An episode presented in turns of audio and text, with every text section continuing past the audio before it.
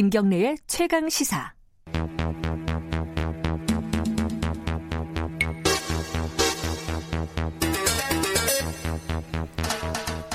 네, 김경래 최강시사 3부 시작하겠습니다. 사건의 이면을 들여다보고 파헤쳐보는 시간입니다. 추적 20분, 오늘도 두 분 나와 계십니다. 박지훈 변호사님, 안녕하세요. 네, 안녕하세요. 박지훈입니다. 그리고 김환 한겨레 신문 기자님, 안녕하세요. 네, 안녕하세요. 예. 기생충 얘기를 하도 많이 했더니 무슨 얘기를 해야 될지 잘 모르겠네요. 뭐 좋은 일이니까요. 네. 놀라셨죠, 두 분도? 어, 깜짝 어, 놀랐습니다. 엄청 놀랐습니다. 그죠? 네. 영화 좋아하세요, 변호사? 너무 좋아하죠. 그리고 저기 어, 헐리우드 키드군요. 그뭐 그렇게 얘기할 필요는 없는데 너무 좋아하고 봉준호 감독 영화를 거의 다 봤습니다. 아, 그래요? 다 좋아합니다. 음, 네. 그 중에 그, 제일 좋아하는 게? 전 기생충이 그래도 아, 어, 제일 시대 영화파는. 살인의 추억 시작이 살인의 추억이고 네. 어, 지금은 기생충 이 두 가지 영화가 너무 좋은 영화 중에 하나.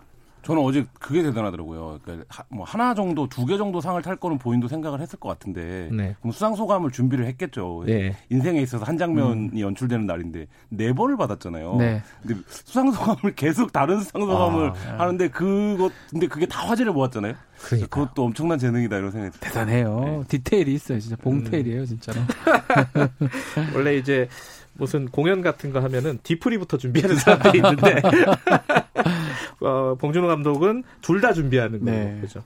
자 오늘 어 뭐 기생충 얘기 말고도 다른 얘기가 네. 많이 있습니다. 그죠. 사건이 계속 어, 벌어지고 있어요. 어, 검찰 얘기 좀 해보겠습니다. 어제 어, 검찰총장이 지검장들 쭉 모아가지고 회의를 했죠. 네.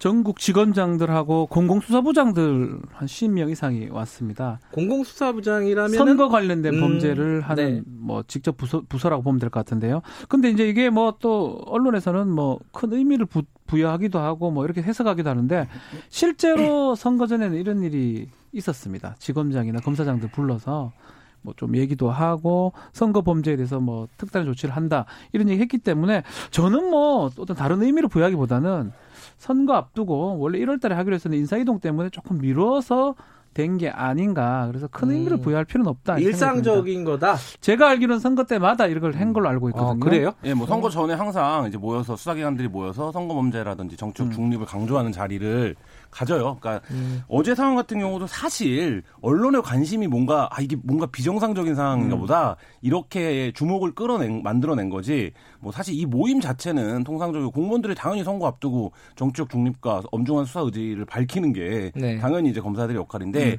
어제 언론 제목들이 뭐 그런 거였잖아요. 뭐 윤석열 사단 다시 한 자리에 모인다. 뭐 이런 제목. 그러니까 이게 흡사 보면 무슨 과거 어떤 오늘 영화 얘기 많이 한다니까 뭐 범죄와의 전쟁이나 이런 거를 할 때 무슨 분위기를 연출하면서 이렇게 하니까 뭔가 대단히 예. 의미 있는 자리인 것처럼 했지만 사실은 뭐 통상적인 원래 예. 1월 달에 하기로 했었어요. 음. 1월 달에 하면 한 선거 한 석달 납두고 하는 게 일반적이었는데 네. 1월 달 인사이동 있었잖아요. 네. 그, 그것 때문에 못 했고요. 네. 또그 검사장으로 다 갔어요. 그 윤석열 그 저기 참모들이 예. 뭐 제주지검장이라든지 그리고 뭐 차장 검사 같은 거 갔기 때문에 곧 네. 부산 고법, 고검에 그래서 뭐 어쩌면 당연한 일인데 이걸 또 해석을 또 저렇게 또 같이 모였다. 약간 언론이 오버한 측면이 있네요. 저는 오바라고 좀 봅니다. 그러니까 지금 뭐 여러 차례 이 자리에서도 말씀드렸지만 법무부와 검찰의 관계를 뭐 양쪽 조직이 지금 엄청나게 대립을 하고 있고 서로 뭔가 비수를 숨기고 있는 것처럼 묘사를 해가고 있고 예. 실 제로 그러다 보니까 이제 그 관점에서 놓고 보면 스토리텔링 관점이죠. 그러니까 네. 그 관점에서 놓고 보면 윤- 좌천성 승진이라고 불렀잖아요. 이 좌천성 승진을 당한 윤석열 사단이 처음으로 한 자리에 모였다. 이거는 이제 어쨌든 이야기 요소가 있는 것처럼 보이는데 사실 이제 박준 변호사님 말씀하신 것처럼 다들 승진해서 모여야 음. 되는 자리에 가 있기 때문에 모- 모이는 거 와야 돼요. 예. 안 오면 안 돼요. 그 자리는. 아, 그러니까 지금 또, 어, 각 직업들 이제 순회한다고 했잖아요. 그렇죠. 이것도 이제 하는 거잖아요, 한 번씩. 원래 하는 건데 또 부산부터 간다고 또, 또 다른 그러니까 얘기를 하더라고요. 부산에 가니까 한, 한동훈 차장검사 만나러 가는 거. 있는데. 예. 이, 근데 원래 부산이 서울 다음으로 크니까 부산부터 그렇죠. 가는 것도 자연스러운 일이잖아요. 그렇죠. 그러니까 그거 음. 자체가 지금 과잉 검찰에 대한 과잉 서사 를 우리가 갖게 됐는데 이게 이 정권만의 문제는 아니라 적폐사 때부터 사실 시작된 거죠. 그러니까 최근 음. 한 3년 이상을 네. 굵직한 사항들을 모두 검찰이 주도해 왔기 때문에 네. 그 우리가 3차장 이름을 음. 언제 그렇게 알았습니까? 알아서 사실. 뭐 합니까, 우리가 삼 차장까지. 뭐 고검 차장 검사가 누군지 이런 거를 사실 몰랐었는데 네. 그런 세세한 부분들, 그러니까 검찰 조직 자체를 어떤 행정부 조직처럼 지금 속속들이 우리가 얘기들을 듣고 있고 보도를 하고 있는 상황이고 네. 그러다 보니까 검찰총장이 어디 지역을 방문하는 것 자체가 지금 의미를 부여하는. 그래서 어제 농담으로 누가 그런 얘기 하던데 어, 윤석열 총장은 기생충 축전 안 내냐 이런 얘기 농담으로 할 정도로 의전서열이 61입니다. 그거 낼 때가 아닙니다. 아, 검찰총장이요? 예. 아, 그래요? 엄청 낮아요. 그런 것도 어떻게 알고 계세요? 뭐, 뭐 61이 아니면 50몇인데요. 엄청 낮아요. 예. 그 뭐야 추미애 장관이 대검 방문한 것도 비슷한 맥락으로 볼 수 있겠네요. 그러면 어떻게 보세요? 이게 뭐, 뭐 소통을 강조하고 이런 거잖아요. 근데 뭐, 의미를 자꾸 부여하면 네. 뭔가 뭐 선제적 아니면 뭐 또 그런 얘기를 하는데 실제로 법무부 장관이 검찰청 검찰총장한테 내방했던 경우는 저도 잘 기억이 안 나거든요. 아 그래요. 이건 이건 좀 이례적인 이례적이긴 한데 건가요? 음. 어쩌면 그 당시에 이제 그 대검의 분사무소 대변인 분사무소 만들면서 그러니까 대검 그, 예. 그 청사 안에다가 그렇죠. 법무부 사- 어, 대변인실을 만든 거죠. 의정관이라는 실이라고 네. 만들면서 간 김에 이제 만나러 간 거거든요. 옆 동네 왔으니까 옆 동네 가는 게 예의다. 이게 예, 이제 추미애 간 장관 얘기잖아요. 예. 40분 정도 얘기를 했고 뭐 정치적 얘기는 안 했을 것 같아요. 수사 얘기는 안 했을 것 같고 음. 뭐 이례적인 얘기를 한 거고 또 그것도 뭐 과잉 해석하기보다는 어쩌면 사실은 법무부 장관하고 검찰총장은 음. 어쩌면 좀 그런 관계여야 되는데 네. 지금 우리가 지금 다른 모습을 많이 보다 보니까 그것도 좀 어색해 보인다 이렇게 이것도 지금 언론이 들어요. 법무부 장관이 검찰총장을 안 만나면 그냥 안 만난 건데 패싱했다고 쓰고 네. 밖에서 만나자 그러면 불러냈다 이렇게 쓰고 이게 뭐야? 네. 그리고 만나러 가니까 이례적이다 이례적이다. 아. 이렇게 써 쓰는 어떻게 할. 방법이 없어요. 네. 아. 지금 이게 다 이제 법무부와 검찰이 대단히 갈등적인 관계라는 어떤 전제 속에서 음. 어, 프레임이 잡히고 있고, 근데 저는 이런 생각은 들어요. 그러니까 지금 일선에서 보면 수사권 조정이라는 게 굉장히 큰 일이거든요. 그러니까 네. 이 검찰 입장에서도 큰 일이고, 경찰 입장에서도 마찬가지로 큰 일이기 때문에 이 부분에 대해서 굉장히 미세하게 조정할 게 많을 거고, 네. 지금 이제 이 수사권 법안이 통, 그 통과가 됐을 때 법조 일각에서는 이 그러니까 피의자의 인권이라든지 수사권을 공소를 유지해가는 과정에서 기술적인 문제들이 발생할 수 있다 이런 그렇죠. 비판들이 많이 있었거든요. 네. 그럼 이 부분들을 결국엔 후에 실무를 담당하고 있는 부처에서 조정을 하거나 이제 조율을 해야 되는 부분인데 오히려 이제 지금 수사권 법안이 딱 통과되니까 그 부분은 다 사라졌어요. 그러니까 음. 이제 앞으로 수사가 어떻게 진행되는 건지 그러면 실제 프로세스가 어떻게 되는 건지 이런 부분들에 대한 얘기는 싹 사라지고 이 수사권 조정 이후에 칼을 뺏긴 검찰이 과연 어떻게 할 거냐 이 부분에 대한 좀 촉각만 곤두세우고 있는 거 아닌가 이런 생각도 듭니다. 음, 그, 어, 지금 수사권 조정, 검경 수사권 조정 관련된 법안이 검찰청법하고 형사소송법. 형사소송법인데 이게 개정은 됐지만은 공포도 됐지만 시행은 아직 안 된 거죠. 7월부터 그죠? 7월이죠. 예. 그럼 이번 됩니다. 선거에서는 적용이 안 되는 예, 거죠. 상관없어요. 이번 그죠? 선거는 네. 음. 검찰이 이제 수사를 할 수가 있고요. 또 설사 이제 나중에 시행이 된다 하더라도 선거 범죄나 중요 범죄는 또 아직까지 검찰 수사를 할 수가 직접 있습니다. 수사의 영역인 거죠. 예, 영역일 수도 음. 있고요. 뭐 중요 사건이면 또 할 수 있기 때문에 다만 좀 미세한 아니면 중요하지 않은 사건의 경우는 음. 일 1차적으로 경찰 수사하고 종결할 수 있는 권한을 지금 부여한 거거든요. 또 예. 이 예전에는 상명하복 뭐 지휘 관계였다면 지금은 협력 관계 앞으로는 그 부분을 지금 김한 기자가 지적한 것처럼 정리가 돼야 됩니다. 법 만든다고 중요한 게 아니고 그 법을 만들어 놓으면 시행령이라든지 세부 규정들이 또 마- 마련이 돼야 되는데 그 부분은 조금 뒷전으로 가 있는 것 같아요, 사실은. 음, 그러니까 관심 외부에서 관심들이 둘이 어떻게 싸우나 이 쌍구경이 제일 재밌으니까 그것만 관심이 있지 그렇죠. 실제 일이 어떻게 진행될 그렇죠. 건지는 아, 잘 못 챙기고 있다. 뭐 내부적으로는 챙기겠죠. 외부에서는 관심이 없어도. 그러니까 그게 어쨌든 내부 외부적으로도 그 부분에 초점을 맞춰줘야. 그러니까 지금 음. 검찰 실무단하고 경찰 실무단도 협의할 게 있을 거고, 네네. 법무부나 행안부가 그런 부분들을 조율할 부분도 있을 거고, 네. 뭐 이런데 지금 관심은 잘 지금 보시면 몇, 몇 가지로 좁혀져요. 그러니까 예를 들면 윤석열 사단이 과연 뭐 여권 실세들을 선거 때 어떻게 할 거냐. 수사를 하는 거냐. 뭐 이 부분. 그러니까 이건 사실 벌어지지도 않은 일이거든요, 아직. 음, 네. 이 부분에 대한 관심. 그 다음에 뭐 이 부분에서 만약에 검찰이 중립을 안 지키면 어떡할 거냐. 지키면 뭐, 예, 이런 거죠. 가정, 그러니까 가정에 가정을 한 보도들이 나오고 있는데 예. 사실 지금 뭐 그게 어, 얼마나 의미가 있는가 뭐 이런 부분은 좀 생각해 볼 필요는 있는 것 같습니다.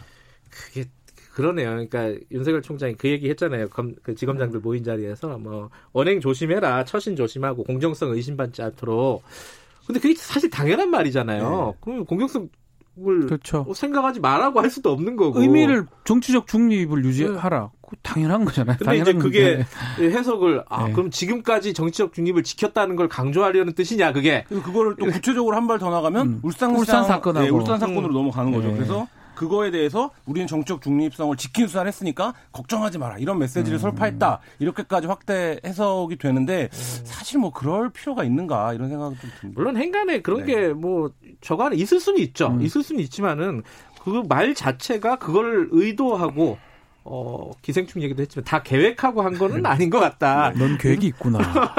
예.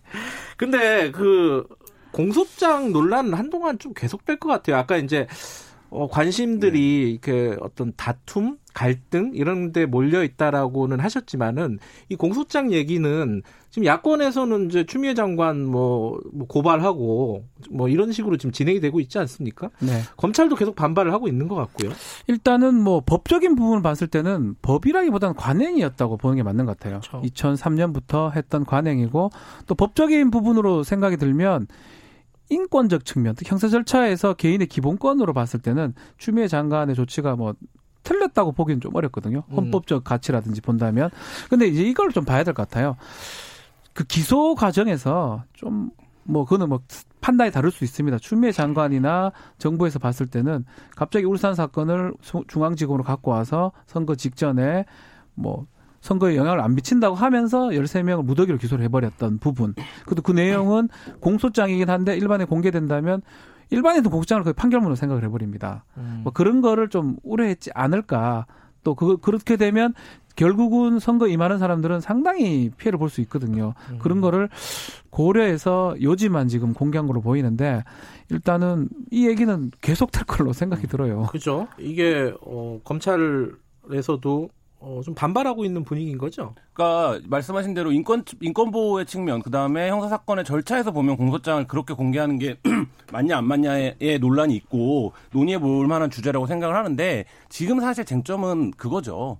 왜 하필 이 사건이냐부터 시작이냐. 그죠, 그죠. 네, 이게 예. 사실 쟁점인 거고요. 예. 그러니까 이게 이제 전형적인 내로남불이 아니냐 이렇게 비판을 하는 거고 그 부분에 대해서 어 여러 가지 명분과 이유를 대더라도 사실 좀 궁색한 측면이 있죠. 궁색한 측면이 있고 그러니까 그 부분이 근데 이게 이런 것 같아요. 이 사건 자체가 굉장히 복잡 하지 않습니까? 그러니까 네. 예를 들면 외부 사건도 있고 울산 고래고기 환부 사건이라고 하는 거기를 둘러싼 검경의 갈등도 있다고 하고 네. 그다음에 이 울산시장 선거 개입 논란만 하더라도 핵심 당사자들의 진술이 다 배치됩니다. 음. 그러니까 이 과정들에서 뭐가 진실인지 아직 확인하기가 어렵고 그다음에 이걸 갖고 한쪽에서는 아주 그랜드한 청와대의 기획이 있었던 것 아니냐 이 선거에 개입하려는 그게 검찰 공소장이죠. 네네, 예. 공소장에 예. 나오고 내용입니다. 이제 그 시각이 있는 거고 그다음에 이쪽에서 한쪽에서는 음. 청와대 지금 이제 핵심 청와대에 이 검찰을 관리하고 감찰하는 기능 을 갖고 있는 어, 관계자들은 말도 안 되는 소리다 음. 이렇게 주장을 하고 있고 한 발 더 나가면 표적 음. 수사다 그렇죠. 이렇게도 얘기를 하고 있는 상황이기 때문에 이 복잡한 상황에서 이 공소장 공개가 말씀하신 대로 일종의 판결문 효과를 갖는다라고 하면 음. 그 부분을 정치적으로 굉장히 좀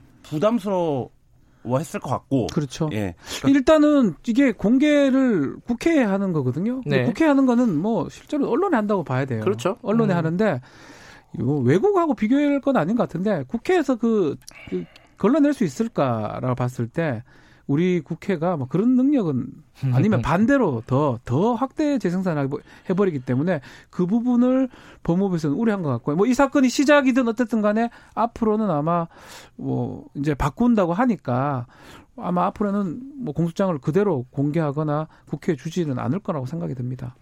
근데 법무부와 검찰의 갈등 그 부분도 있지만 검찰 내부의 갈등이 있잖아요. 인사 이후에. 네. 근데 그게 그 지검장들 왔을 때 모였을 때도 또 벌어졌다고 그러더라고요. 문찬석 그 광주지검장인가요? 네. 거기가 어 김성윤 지검장한테 음. 어, 총장 지시 어기, 어겨가면서 기소 안 한 거는 도대체 뭐냐 이렇게 물었다는 거예요. 이런 이런 검찰 내부의 불협화음, 검사 동일체 원칙 이런 것들이 이제 사실상 이게 없는 건가? 어쨌든 이것 이것도 오래 갈 것 같아요. 공식적으로는 없는 거죠. 검사 그렇죠. 오래된 지 오래, 폐지됐다고 폐지된 지 오래됐으니까. 어쨌든 법정원에서는 사라졌지만 네. 대검에서는 있다 그러잖아요. 네. 또 그러니까 그게 있는 거죠. 그러니까 이게 큰 과정에서 놓고 보면 검찰 개혁의 과정인 거예요. 검찰 개혁의 과정에서 일사불란하던 검찰의 지휘 체계에서 음. 약간 그 지휘 체계에 랑 색깔이 좀 다른 칼 다른 색깔을 갖고 있는 인사가 지금 이제 서울중앙지검장을 하고 있는 거죠. 음. 그리고 검사들도 그거를 알고 있겠죠, 당연히.